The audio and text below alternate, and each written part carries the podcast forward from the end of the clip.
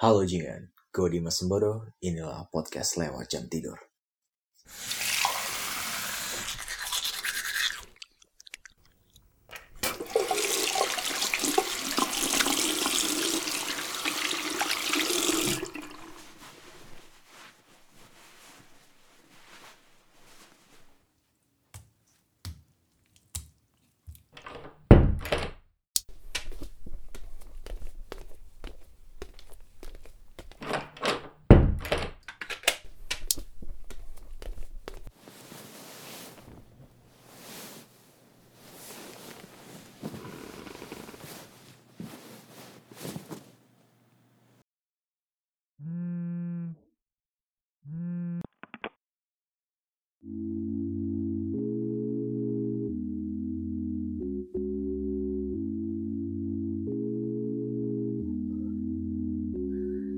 Beberapa hari yang lalu, uh, gue menemukan tweet dari gue lupa siapa orangnya.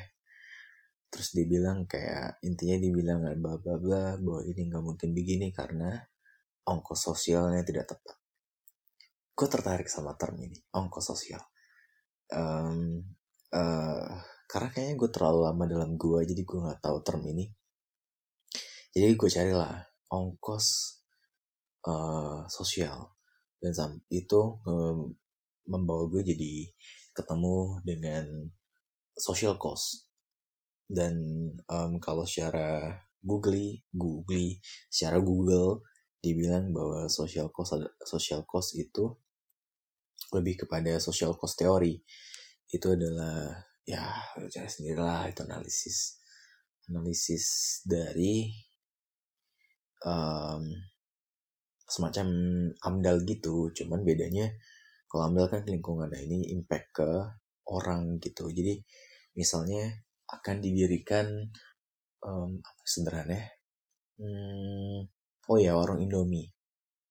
Akan didirikan warung Indomie di sebuah tempat. Dan di situlah makan di uh, dianalisa. Jadi tipe gedung seperti apa yang ngebikin orang uh, mempengaruhi perilaku orang. Kayak misalnya kalau seandainya kita bikin uh, warung Indomie dengan tanpa pengolahan limbah, tanpa pembuangan sampah yang tepat, apakah resikonya bisa jadi orang orang merespon dengan memprotes kayak gitu-gitu.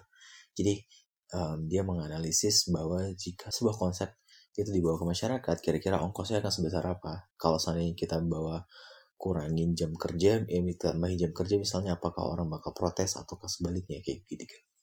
Nah, kenapa term ini menarik? Um, buat gue karena gue gue merasa bahwa um, sosial itu uh, exhausting.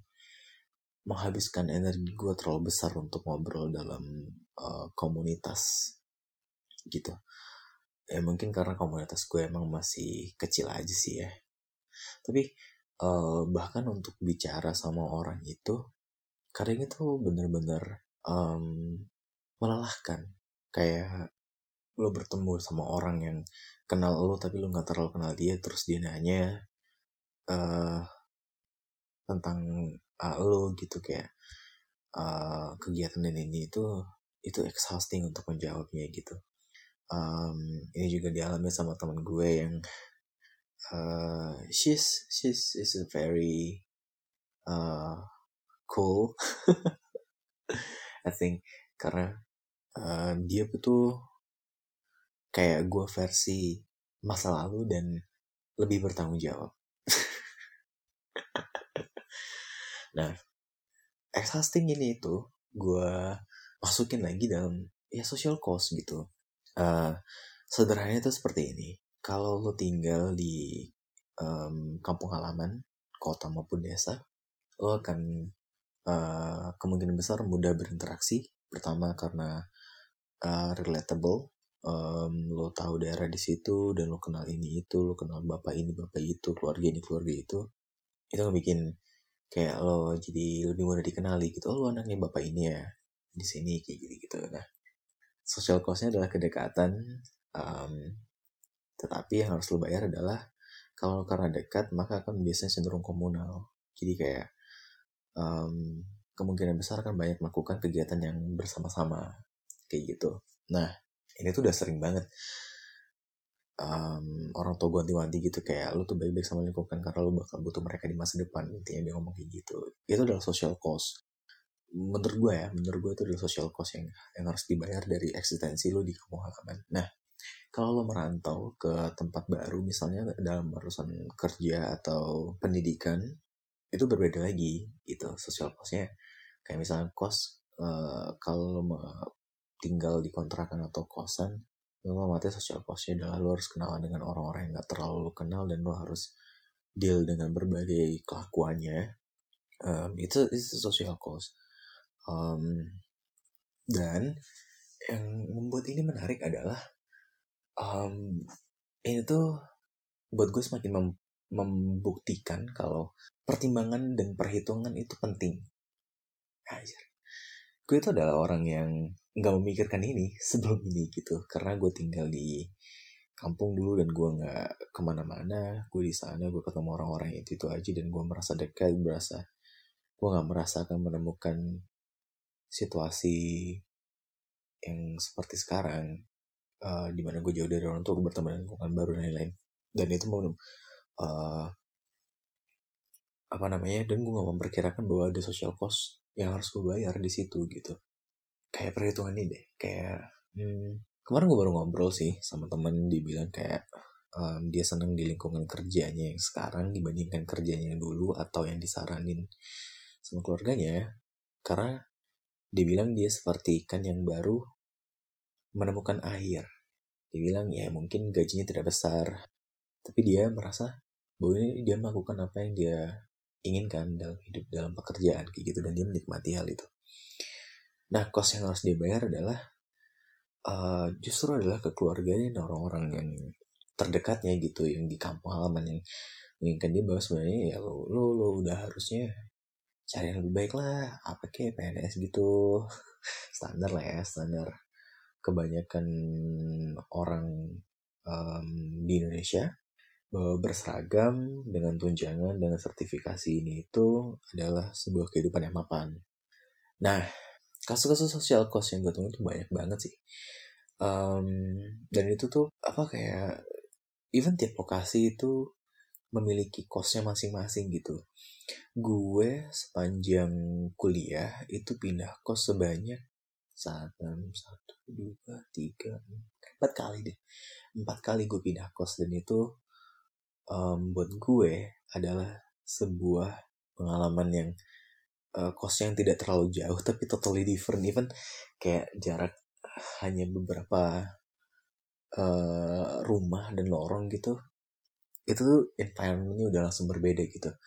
Kayak di kos pertama gue itu karena daerahnya dekat dekat pantai um, suasananya panas gitu. Dan di kamar itu uh, harganya murah tapi gue harus tinggal dengan tiga orang lainnya di dalam sana kayak gitu.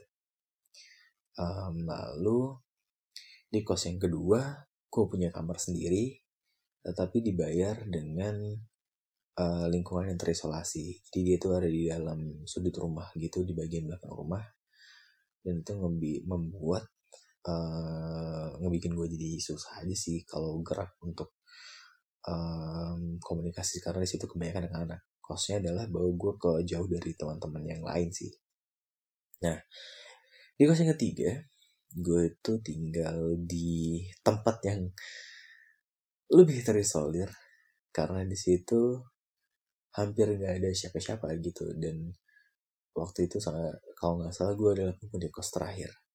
Um, itu kosnya beda banget gitu. Kayak uh, lingkar pertemanannya cara berkomunikasi sosialnya dan uh, lingkungannya uh, lingkungan sekitarnya sih. Kayak di satu kos lu bakal deket sama orang tapi kos yang harus bayar sebesar ini gitu. Um, ada aja gitu lakuannya yang uh, apa namanya um, menurut gue perlakuan terburuk yang pernah gue terima itu apa ya aduh gue lupa lagi. Karena gue tuh orangnya maaf banget gitu. Jadi ya yang udah terjadi terjadi lah gitu. Oh celana gue hilang. Itu gue bete banget sih karena celana itu eh, baru beberapa minggu gue beli dengan ikat pinggangnya dan gue rasa cuma dijemur doang sih gak ke mana-mana. Hilang. Gitu aja gitu. Um, oh ya yeah. Ini ada kaitannya dengan uh, ibu kos di kos ini. Jadi adalah kos gue yang kedua. Jadi harga sosial yang harus gue bayar di situ di belakang kos kita itu adalah rumah. Dan kita nggak tahu kenapa di rumah itu tinggal uh, ini audio aja ya karena kita nggak pernah ketemu langsung sama orangnya ada sepasang eh ada suami istri dengan dua orang anak satu anak yang masih bayi dan satu anak yang udah mulai usia lima tahun gue rasa sih saat itu. Dan mereka setiap hari itu hampir berantem bentak-bentak di depan anak-anak kayak gitu. Um, jadi kayak di tahun-tahun itu gue harus mendengarkan mereka berantem setiap hari sekali gue pulang ke kos. Dan ibu kos gue itu adalah seorang pathological liar sih gue rasa sih um, kalau bahasa lokal dia itu meninggi omongannya meninggi. Jadi dia nggak terima tuh omongan yang biasa aja bahwa anaknya biasa aja bahwa anaknya juga um, apa namanya chat seks dengan cowok-cowok dan lain-lain. Jadi um, apa namanya dia uh, keluarga ini berhutang sering berhutang dan gue berdapat konfirmasi kemarin dari salah satu orang yang kenal gue saat gue di kos itu. Uh, dan ini adalah ibu-ibu yang tinggal di situ yang sering konflik dengan uh, ibu kos gue saat itu. Uh, ini jadi gibahin ibu kos nah, apa jadi dia bilang um, iya emang orang situ mending dia tuh kalau punya utang gak mau bayar kayaknya kayak gitu. Um, dan gue sih punya alibi kalau celana gue itu uh, diambil anaknya akhir gue langsung menuduhkan kriminal lagi. Karena karena karena um, ini bukan sekali terjadi di situ. Jadi um, sahabat sebelah kos itu um, pernah uh, kamarnya itu dibuka tanpa bilang. Dan sepatu futsalnya diambil oleh anak ibu kos ini dan dibawa untuk latihan. Tanpa bilang dan akhirnya dia nanya ternyata baru ketemu bahwa itu yang minjem anak ibu kos. Ya itu sebenarnya kalau dia nggak apa namanya nggak nanya ke ibu kos kayaknya nggak balik deh. Karena ada case berikutnya. Karena gue tuh dulu suka mau koleksi novel dan buku dan buku gue tuh dipinjam sama dia dan gak pernah pulang. Gak tahu deh ke mana um, itu harga yang gue harus gue bayar mahal banget gitu kayak um, maksudnya gue gue gue kan lagi um, mendalami psikologi sosial gitu ya gimana ya sosial sosial uh, lingkungan sosial itu mempengaruhi gitu bagaimana lo berperilaku dan bertindak gitu Nah, jadi di situ tuh gue ngerasa ya keluarga baik-baik aja gitu. Gue nggak tahu sampai suatu hari yang terjadi ini itu itu itu baru gue sadari di sana bahwa karakter orang tuh seperti itu gitu. Nah, terlepas dari sana gue pindah ke tempat baru. Hmm, um, gue tinggal berdua sama teman-teman yang sering pulang. Um, harga yang harus gue bayar di situ uh, adalah isolasi total.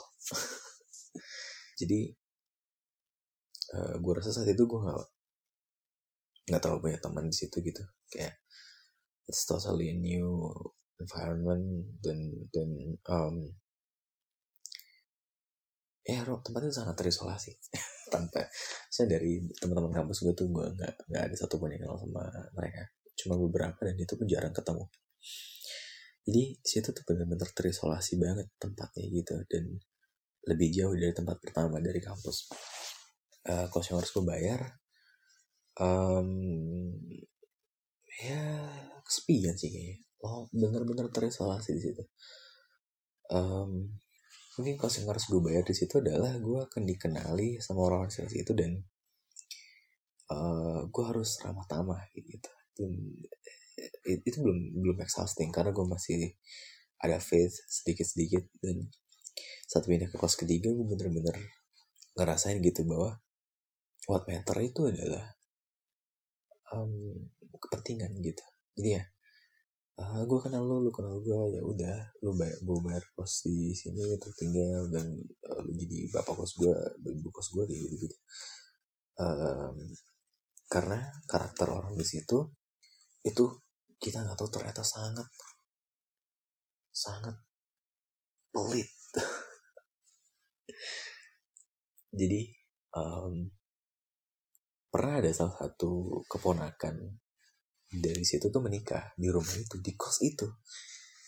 Uh, terus um, lo pasti mikir kayak oh makan eh, makan enak nih gitu. Ada pernikahan di kosan lagi acara di rumah. Itu dari awal orang ribut di bawah masak-masak. Karena kan kos kita di lantai duanya dan lantai bawah itu rumah gitu itu masak sampai selesai sampai bahkan tulang itu nggak ada lagi.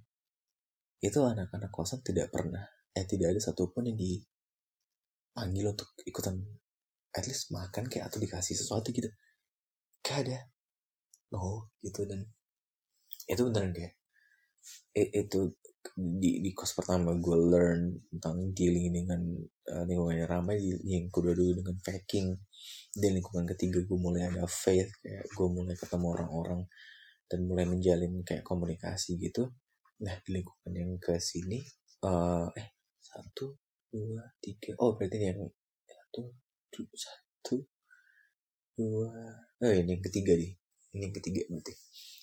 Um, di sini gue bener ngerasain kayak uh, jadi orang tuh uh, even um, apa namanya sifatnya tuh kayak gini ya gitu. Ada yang ada yang ya udah it doesn't matter who you are how you approach them they just gonna hate you anyway gitu. Dan kos yang harus gue bayar itu sih mahal sih secara finansial. Itu kosnya hampir dua kali lipat kos gue yang sebelumnya. Cuma ditambah dengan wifi um, dan kamar yang lebih luas bersih. Tapi itu kita selalu ketakutan karena um, selalu aneh-aneh segala di, dipermasalahkan gitu. Lalu um, kita cabut gitu kayak eh iya cabut ya? Iya cabut. Di pindah di kos yang sekarang kos yang harus gue bayar di sini is totally new environment dan belajar dari sebelumnya sih gue nggak terlalu close gitu dengan beberapa tipe orang gitu. Karena gue nggak merasa dealnya itu pas. Kayak uh, kalau gue harus beramah tamah dengan orang gue merasa ya lu harus ada kepentingannya. Lu ngasih gue apa gue nggak mungkin nggak um, mau gue kayak tiba-tiba aja gitu ramah duluan. Anjing siapa lu gitu ya kan? Kayak lo tiba-tiba harus ramah dengan orang duluan gitu. Aduh ngapain? Capek-capekin. Uh, karena lo tahu nih hmm, jenis manusia yang seperti ini itu kelakuannya udah berbeda deh gitu. Nah dari uh, dari situ gue mulai awalnya kan gue cuma instinctly gitu ya kayak menyusun bahwa ya udahlah ini gue kenal ini gue kenal. Karena gue nggak tahu guidance nya um, setelah gue mikir ya ada pengalaman ini ada pengalaman itu dengan uh, gue ngebaca social cost theory ini ya gue gak ngebaca analisisnya secara detail karena ada 80 halaman PPT yang harus gue baca dan itu belum selesai sampai sekarang. Tapi gue merasa bahwa um, even in this um, apa namanya in this um, apa simplest form gitu. In the simplest form of connection gitu even dengan ya lah kita sama sama anak yang motor gitu ada identity yang nggak bisa kita sama ternyata memang kayak gitu. Dan itu bener-bener um, membutuhkan perhitungan. Gue tuh nggak percaya gitu bahwa um, bahwa hidup harus ah iya kita kan sesama. Ini bersaudara ini itu identitasnya sama. Jadi ya kalau apa apa kita saling bantu ini itu. Gue nggak percaya dengan hal yang kayak gitu gitu. Karena gue percayanya um, apa kita tuh ya harus berperilaku dengan cost dan re, uh, cost dan reward yang tepat. Gitu kayak uh, apa ya? Gue tuh nggak se matematikal itu matematika gue tuh buruk dari dulu karena gue baru menemukan guru matematika yang sesuai itu pas SMA uh, eh, jadi gue bener-bener buruk dalam masalah perhitungan. Ya tapi sense untuk itu kan kita bisa bisa nilai ya gitu. Uh, kayak ini orang harus ngasih kita masukin circle, circle kita atau enggak gitu? Apalagi di usia-usia udah uh, seperempat abad itu biasanya teman-teman udah mulai berbeda gitu kan. Udah berbeda banyak hal sih dari prefer preferensi sih paling utama. Ada yang udah kerja ada yang belum ada yang menikah ada yang belum ada yang um, sudah ada yang belum ada yang um, tinggal dengan orang tua ada yang enggak ada yang pengkhianat ada yang enggak itu banyak banget ragamnya dan um, perlahan-lahan itu terkikis gitu karena um, semakin semakin dewasa semakin tahu orang semakin gede kos yang harus kita pikir harus kita bayar. Kayak dulu nolong orang nolong aja gitu. Maksudnya ini ada orang duduk di pinggir jalan pakai kantong permen di depannya baca-baca uh, apa ayat-ayat tertentu apa ayat-ayat lagi? Baca-baca ini gitu surat-surat tertentu atau ada yang duduk aja nunduk aja dengan pakaian kumal. Sebelumnya kita tersentuh gitu um, untuk ngajak ngobrol ini itu untuk tahu tapi ternyata di beberapa kasus eh lah mereka cabutnya itu naik angkot juga sih datangnya pakai angkot terus mereka pasang ini pasang uh, apa namanya perlengkapannya di tempat gitu sebelum semua orang datang dan dia ternyata ada yang beberapa punya rumah gede banget dan punya keluarga yang bahagia banget. It's like kecurigaan kecurigaan prasangka prasangka identitas uh, apa stereotyping itu ternyata berpengaruh banget gitu dalam uh, menentukan sosial kos yang tepat nih untuk untuk sebuah situasi gitu. Um, apa namanya? Gue gue lagi lagi beneran ini sih apa mencari tahu banget gitu kayak kayak gimana sih sebenarnya menghitung social cost yang tepat gitu dari dari berbagai aspeknya gitu termasuk demografi um, dan lain-lain dan gue merasa kayak um, kalau gue di sini misalnya ya gue harus um, di mana bumi dipijak di situ langit dijunjung sih gitu. Um, ya embrace the situation saja gitu. Ya kan ya? Um, apa namanya? Kayak um, kalau yang menguntungkan itu uh, bersama mayoritas gitu ya. Ya bersama mayoritas aja gak sih? Gak sih?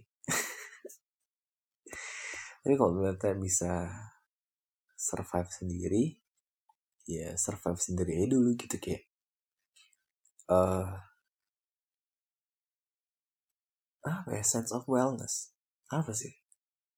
Aduh. kayak sense of ini sih um, gue nggak tahu sih lagi. Karena ada beberapa orang tuh masih pakai emosi gitu masih peduli wah ini wah saudara gue ini tapi kan orang-orang kayak gitu juga ini ya juga plain plan gitu ke mana ke mana uh, induk bebek jalan mereka ngikut gitu. Maksudnya ya kan nggak tahu men. Ini mau dibawa ke mana? Mau di ini ini gitu. Gak mikir. Itu temen gue tuh ada salah satu senior gue yang terbaik um, sampai beberapa waktu masih ketemu dari sekarang di Aceh. Itu orangnya baik banget gitu. Um, minjemin motor bahkan kadang nggak diisi minyaknya. Karena dia bawa makanan dibagi-bagi karena kadang yang lain kayak orangnya tuh uh, kain aja gitu. Baik aja ke orang-orang dan ramah senyumnya itu. Uh, gue gak ngerti orang kayak gitu. Kayak ah nggak mikir apa gitu kalau lo, lo harus aduh terus ngebayar itu loh gitu. Um, maksudnya kalau ya kalau jadi gue gue gue gue masih bingung sih. Ini kenapa jadi jadi ini gini jadi tiba-tiba into voidness aja gitu. Karena um, everything is is uh, apa um, paradoksnya itu adalah apakah semua itu harus dipertimbangkan gitu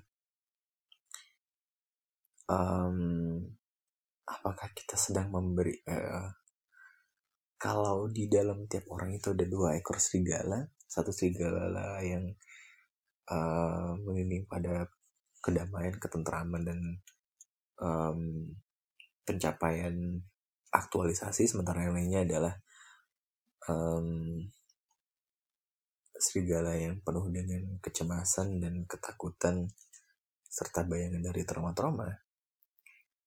Uh, gue bingung itu memberi makan yang mana gitu. Kayak dengan menjadi perhitungan atau apakah gue memberi makan um, diri gue untuk mencapai aktualisasi ataukah memberi makan anxiety anxiety yang gue rasakan gitu. Uh, karena tidak bisa ditolak kayak gitu bahwa um, orang-orang uh, ya apa adanya gitu maksudnya um, even the cutest one, the smartest one, the beautiful one bisa aja keteknya bau atau punya kebiasaan psikopatik gitu nahan pasangannya ke mana-mana nggak boleh ngapa-ngapain gitu. Oh oh gue mendapat ini topik yang menarik nih. Uh, kalau kita perkecil skopnya dari lingkungan pertemanan dan obrolan, kita perkecil skopnya itu ke lingkungan yang cukup intim adalah pasangan. Jadi, um, karena pasangan harusnya eksternal ya. Masih hitungannya sosial gak sih? Sosial lah, masukin aja. Terus, uh, apa namanya? Kalau ke pasangan, itu ada deal-dealnya gak sih? Ada kan harusnya kan ya? Um, kalau gue ngomong ke temen itu kayak karena kita sama-sama pemikir ya gue bilang kayak ya kalau menurut sih agreement aja lah maksudnya um, kalau hmm, dia itu nggak sepenuhnya selera tapi orang yang baik banget ya itu aja kepentingan lu itu butuh atau enggak kayak gitu loh. Maksudnya hanya Dimas kayaknya orang yang ini banget gitu enggak gak percaya adanya cinta kedamaian dan perasaan keterikatan aja emang gue gak percaya. Eh karena um,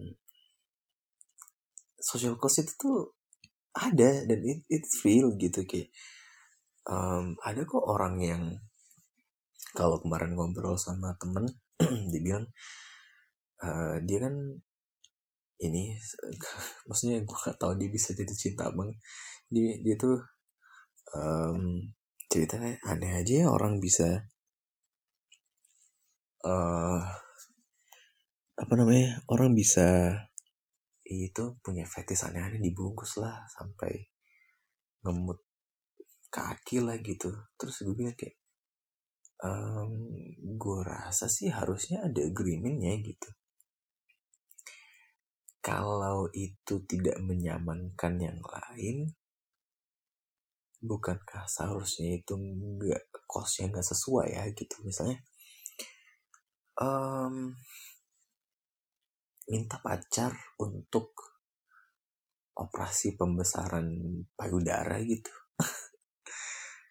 Tapi cowoknya juga nggak usah apa-apa gitu untuk dirinya. Apa kayak supaya tampil ganteng gagah wangi atau gimana? Itu kan kosnya nggak sesuai.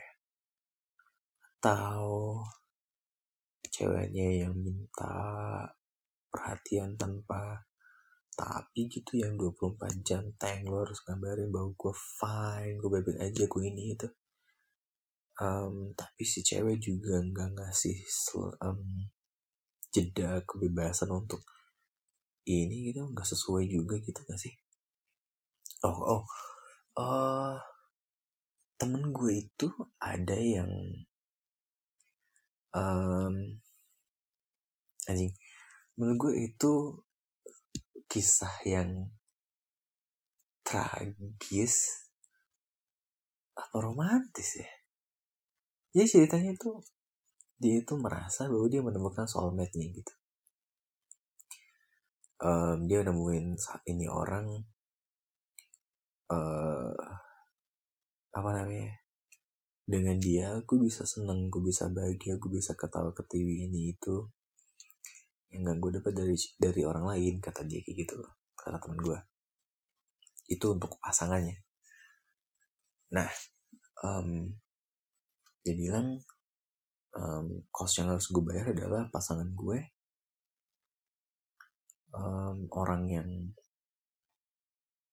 cenderung bermasalah uh, bukan bermasalah complicated um, apa ya bahasa ininya memiliki trauma-trauma tertentu lah dengan berbagai hal gitu. Jadi dia lebih inferior lebih ini itu dan dan gue merasa itu kosnya nggak masalah karena dengan si pacarnya ini uh, they're having fun gitu. Dia senang dan dia um, cerita gitu at some at some uh, moment eh some moment at some time uh, itu mempengaruhi hormonnya sampai payudaranya tumbuh, pinggangnya pinggul ya, iya, pinggulnya juga gitu dan uh, means dia ini dong uh, seduce, eh seduce, apa sih tempted, ya tempted kali ya, tempted lebih lebih sopan. Means dia tempted gitu dengan laki-laki ini maksudnya instinctly dia udah percaya nih ini ini ini nih gue breeding sama nih orang nih gue breeding sama gue melakukan uh, ini yang gue pengen untuk uh, ya gitulah uh, bahasa Freudiannya itu ya ini nih nafsu seksual gue ke sini gitu. Uh, fetis gue ketemu di sini gitu. Nah um, cuman beberapa eh beberapa terakhir kali gue ingat mereka tuh putus. Karena um, ada ada kayak uh, apa namanya clash gitu antara mereka berdua kayak um, si cowoknya lagi down si cewek nggak bisa ngimbangin bla bla bla gitu. Dan mereka break sebulan dia ngegalau akhirnya mereka ngobrol lagi. Deket lagi. Mesra-mesraan lagi deket lagi. Dan tapi kali ini tanpa hubungan gitu. Jadi untuk cost yang harus dibayar untuk excitement excitement excitement atas dirinya kepada laki-laki ini ya dia harus menikmati sebuah um, apa melepaskan ideal idealismenya untuk memiliki tanggung jawab gitu melepaskan itu dan ya gue believe aja. Gue nggak gue nggak tahu ini ATS atau apa kan dia gitu. Tapi cuma dia yang bikin gue seneng. Um, karena dia bilang gue tuh ngobrol sama yang lain ngobrol sama lu gue ngobrol sama ini. Gue tuh gak ngerasa seseneng gue ngobrol sama dia kayak gitu Nah, um, di situ kan sebenarnya costnya tuh bukan cuma apa ya gitu maksudnya bukan cuma masalah uang dan lain tapi emang kepentingan aja gitu. Kosnya sih kepentingannya dia adalah dia pengen seneng sama cowok ini dan cowok ini diminta. Kosnya saat ini adalah gue lagi nggak pengen dalam suatu hubungan yang gue harus bertanggung jawab. Penuh tapi gue tetap mau deket gue masih sama lu lah ini kayak gitu. Tapi kita tes dulu. Karena dia merasa apalah gitu katanya. Uh, kosnya itu dan dia bayar untuk itu gitu. Gila sih.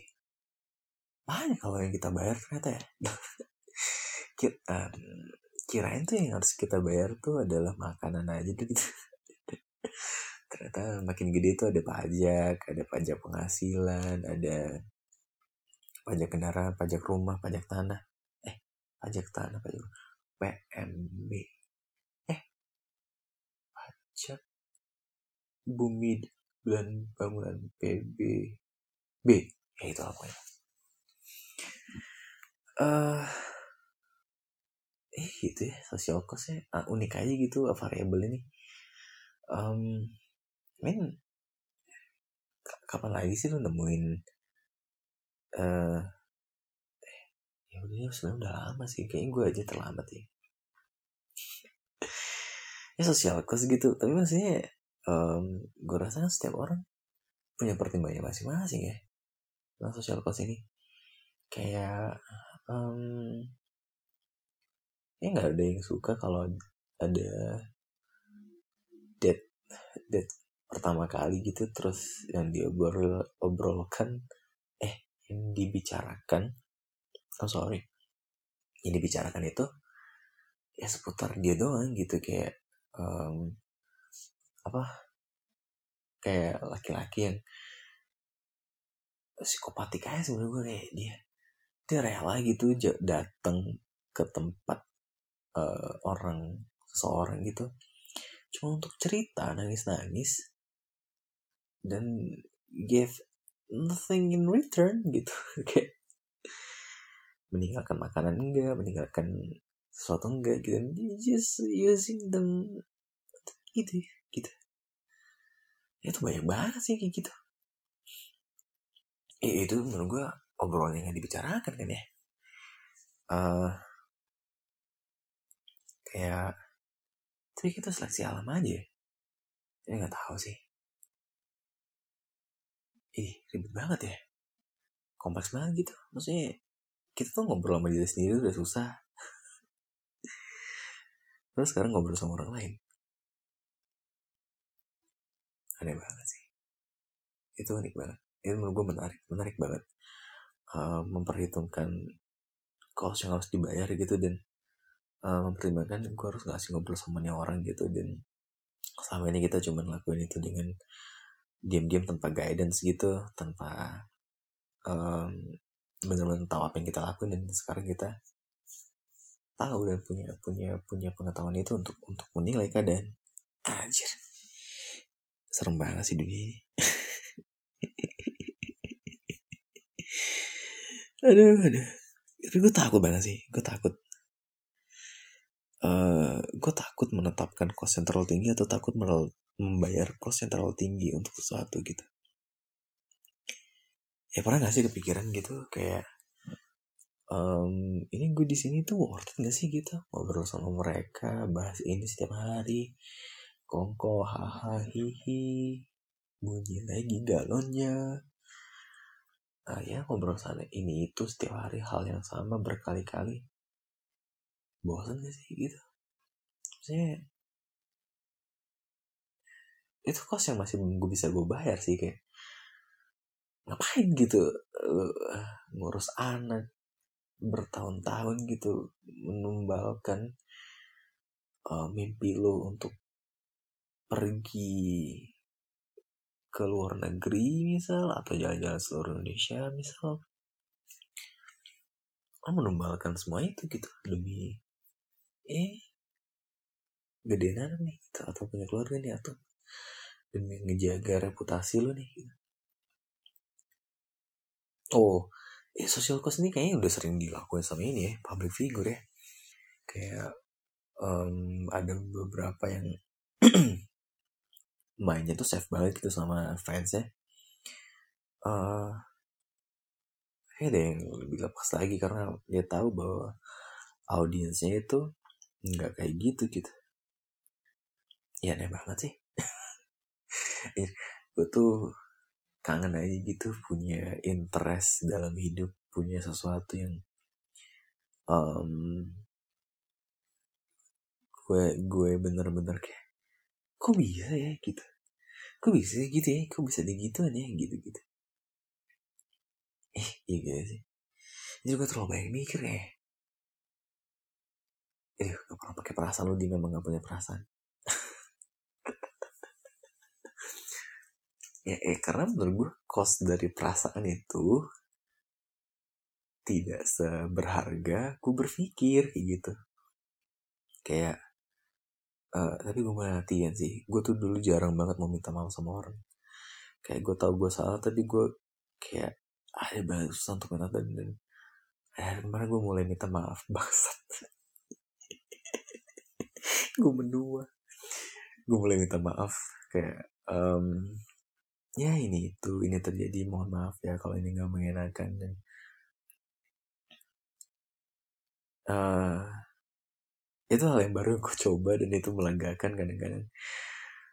Uh, dan apakah gue bayar kos yang tepat? Hmm, untuk kondisi itu tepat. Tapi kalau untuk setiap saat gue harus minta gue mau. Eh, gila sih. Bisa gila men ngomongin beginian kayak uh, lu sama bos lu di diceng-cengin atau dipanggilin untuk fotokopiin atau dipanggil untuk nulisin laporan di hari libur gitu. Itu worth it gak sih gitu? Maksudnya cuma dikasih ya ini ada insentif ini ada ntar kita janji jabatan ini itu. Uh, ada sih tapi gue gue tuh gue tuh ada rasanya gitu untuk berpikir gue nggak mau jadi kayak bapak gue father issue terdeteksi. Ya karena um, gue ngerasa bapak gue tuh sangat hmm, terdidik terdidik agak habis gitu. Jadi dia nggak mau sentuh di luar itu. Dia pernah given up data dia untuk di jadi dimanipulasi untuk jadiin orang lain PNS gitu. Fuck gue bilang anjing dia tuh nggak ngebayar kos yang tepat gitu untuk tempat kerja gila. Jadi dia tuh selamanya honorer sampai saat ini dan gue rasa sih nggak akan PNS karena udah usianya udah udah nggak mungkin kan sana kalau gue mikir kayak sana di satu di PNS anjing dia bisa jadi guru tau dia bisa jadi uh, apa namanya jadi seorang yang ya mungkin setelah setelah pensi dia bisa ini dapat uh, apa pasif income dari tunjangan dan sertifikasi. Aji aji itu karena bokap gue tuh eh, papa itu orangnya nggak enak kan gitu dan dan dan, dan kok nggak mau jadi laki-laki? Ya laki-laki yang gak enak kan gitu kayak bahasa lah ngapain gue jadi harus kayak gitu? Karena kemarin ada ada om gitu kayak uh, kakaknya mama yang paling tua laki-laki dia datang dari Lampung. Eh Lampung tiga eh tiga salah tiga Jawa Tengah gue bilang eh tiga di mana? Lupa gue pokoknya daerah daerah Lampung sama deh pokoknya. Perbatasan dengan Palembang sono. Jadi uh, gue tuh ngeliat itu sangat alpha gitu.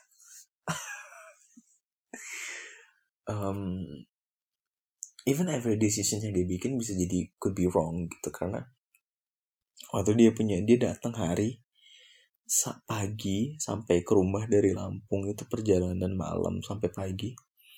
Sampai jam 10 pagi berangkat lagi pulang ke Lampung itu jam 6 sore. Gila gak? Itu dia kalau kalau dia laki-laki semua nggak apa-apa dia bawa anak-anak dia bawa istrinya. Tapi tapi gue suka cara dia ngambil keputusan gitu? Manly manly it's it's, it's about uh, what what what matter. If we go home now we go home now gitu. Dan dan dia tuh sangat keras kepala ya sampai ya kalau gue nggak cabut hari ini. Gue cabut sendiri gitu. gila gak kayak tapi tapi menurut gue itu adalah sosok laki-laki.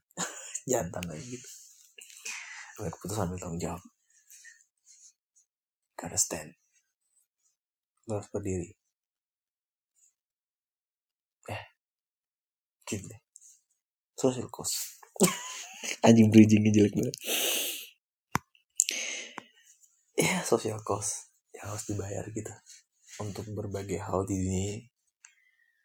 Em, sama gue tuh jadi memahami gitu teman-teman gue yang dulu mencilat ke dosen sekarang sukses dan karirnya kabar terbaru sih gue denger di sukses. Eh dia menjilat nggak menjilat sih dia menjilat dong. Saya dia memposisikan dirinya di sini disukai ini itu supaya dia udah jalan kepentingan yang tercapai wow gitu nih ini orang punya kuat banget ya ternyata gitu. Lebih dari sekedar muka dua yang dipermasalahkan ih di muka dua nggak punya eh, pendirian ini. Itu anjing. Kalau orang sukses sih kayaknya nggak ada yang protes itu deh. Lucu banget sih maksud. Ya ya. Eh eh apa kayak gue tuh mikir kayak eh, orang kaya tuh kayaknya seru ya gitu maksudnya mereka berduit ini itu. Tapi ternyata nggak semua yang kayak itu fun ya gitu. Yang dari orang tua bisa jadi tidak mengalami eh, kenangan gitu yang indah dan kurang dipeluk sama keluarganya. Akhirnya dia punya pergaulan yang aneh-aneh atau ada yang kaya dengan ya tadi memuka dua menjilat sini sana. Tapi kan kalau kaya orang nggak kayanya. Maksudnya sosial costnya tertutup sama money yang dimiliki gitu kayak everyone's gathered around gitu. Maksudnya semua semut bakal berkumpul di sekeliling ini kan ya sekeliling apa air gula gitu. Dan dia jadi air gula gitu. tapi ya nggak tahu ya maksudnya eh, orang-orang gitu tuh hidupnya tuh meter gak sih? Kemarin nonton Kid Me Roger Stone di 20 menit pertama gue langsung mikir anjing gue kuat gak ya punya punya punya kaki yang sekuat itu gitu untuk berdiri kayak si Roger Stone itu kayak eh em, dia itu lo harus sih. Dia itu punya salah satu statement business is business. Dia itu sukses loh. Dia menaikkan beberapa presiden dengan berbagai kampanye yang dia sukses gitu dia tuh udah udah udah dari itu sejak kecil usia 8 tahun 10 tahun kata dia kata dia. Kata dia nih katanya. Tapi gue bisa bayar kos itu nih gitu. Anjir orang ini ternyata yang gue selama ini gue anggap muka dua penjilat tapi sini ternyata mereka punya energi yang luar biasa ya meskipun gue nggak tahu nih ini hidupnya mereka bahagia atau enggak nih?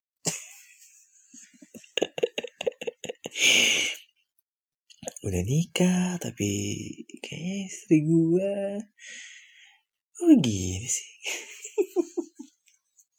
Gak boleh dim gak boleh gitu dim lu gak tahu hidup mereka dim gimana sih dim uh, iya kan? Ah gak tau lah. Kalau kosnya tapi kalau punya duit kayak kos kos kos kos sosial itu tutup ya gitu. Eh terlihat aja gitu datang ke um, apa nggak bayar restoran atau uh, mall. Kalau dandan agak bagus sedikit pakai kemeja uh, kemeja nggak harus kemeja sih. Baju rapi celana pakai sepatu bawa tas kecil itu di sana udah ditawarin brosur kali. Even gue pernah um, jadi gue cuman saya gue cuma pakai jaket tas kecil helm masker uh, bukan masker sorry buff uh, sarung tangan sepatu. Sepatu juga bukan sepatu boot sih singkat gue sebat eh um, lo tau sepatu ini gak sih? Sepatu satpam itu? Atau sepatu uh, pamong praja atau pp sepatu itu doang gitu national levis. Gue tuh lewat di area uh, apa uh, pabrik gitu gue disapa. Gue disapa loh sama orang-orang gitu kayak mereka tuh ngebungkukin badan gitu. Mereka yang ketemu pakai motor tuh ngeklakson bungkukin badan gitu. Hah? Aja gue kayak gue tuh mikir anjing gue dikira bos nih kayak gini. Ternyata memainkan persepsi itu kayak gini doang ya gitu.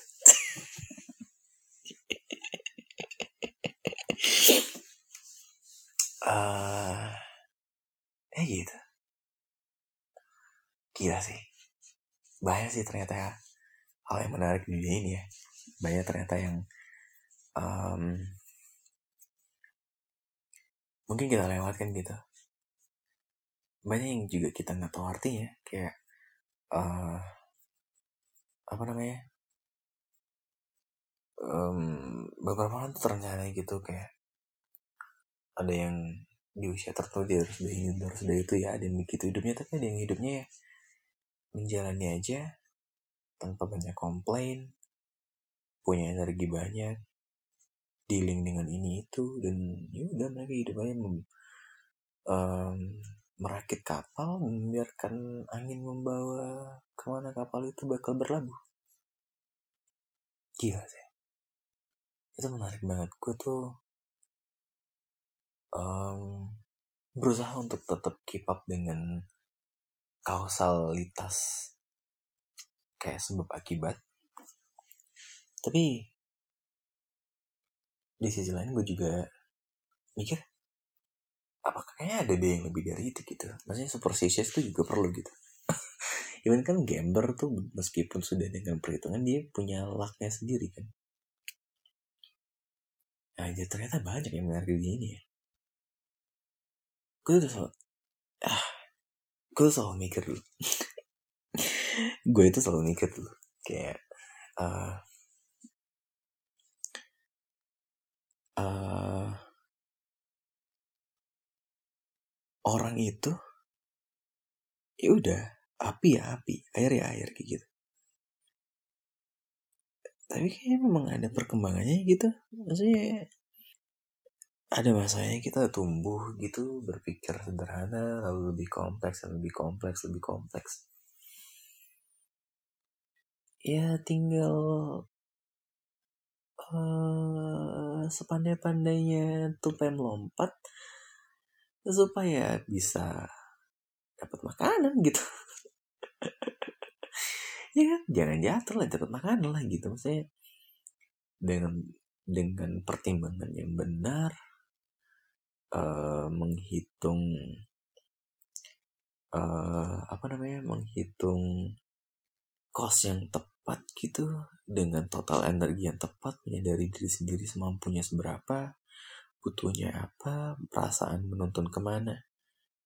Itu tuh bener-bener ah gak tau lah gue belum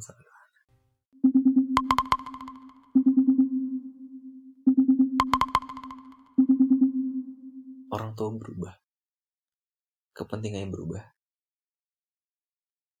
Uh, yang buat uh, orang salah satu negara miskin di Afrika penting adalah makanan. Money nggak penting karena duit mereka kebanyakan dan inflasi besar-besaran. Yang penting buat mereka makanan. Buat orang-orang di Venezuela yang uh, kelaparan. Yang penting itu makanan bukan uang. Buat um, pedagang yang penting dagangan mereka dibeli. Uh,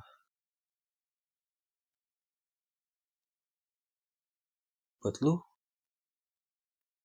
apa sih yang kira-kira penting dalam hidup yang paling lo inginkan.